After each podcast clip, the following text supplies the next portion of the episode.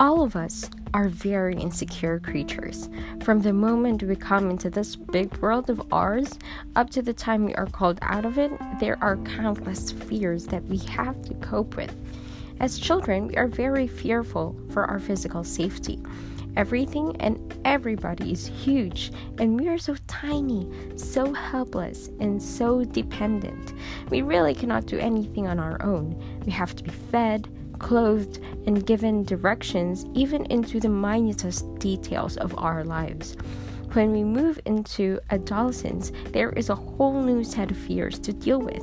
The love and care we sought to gain from the limited circle of our parents and relatives, we now look for in a wider group of people. We feel the need to be accepted by our classmates, our neighborhood pals, and even the strangers we bump into during our everyday life. We fear rejection, and this gives rise to all sorts of feelings of insecurity. We also long to love and be loved in an intense fashion. The females among us worry about not finding that man of their dreams. They very often push the panic button when they find themselves falling out of love.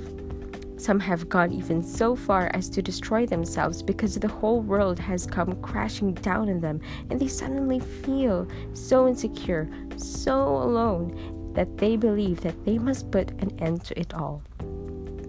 As we grow into adulthood, new fears assault us. We need jobs, good ones, assure our financial stability. We need status and prestige and the acceptance of our peers. Insecurity for me is a way of life. I am always getting those feelings of insecurity. I guess you are like me. What makes the difference is how we cope with these feelings. Some of us become as if paralyzed and we just cannot seem to move.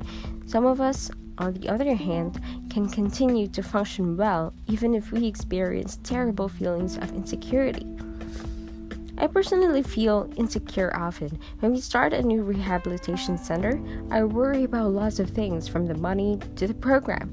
Every day I have reason to feel insecure, and the feelings do come. I can't help it. I guess that's normal. Expect to feel insecure often. It's all part of the game of life. So many of us make the mistake of thinking that we're alone in our insecurity. We are ashamed to admit what we feel. We think ourselves inferior because we often appear to be shaky on our emotional feet.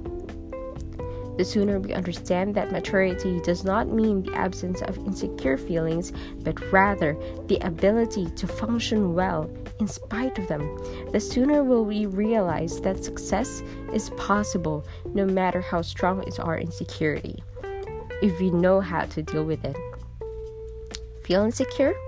Welcome to the human race. Don't worry about it. Rather, worry about worrying too much.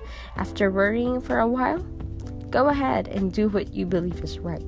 More often than not, you won't regret it.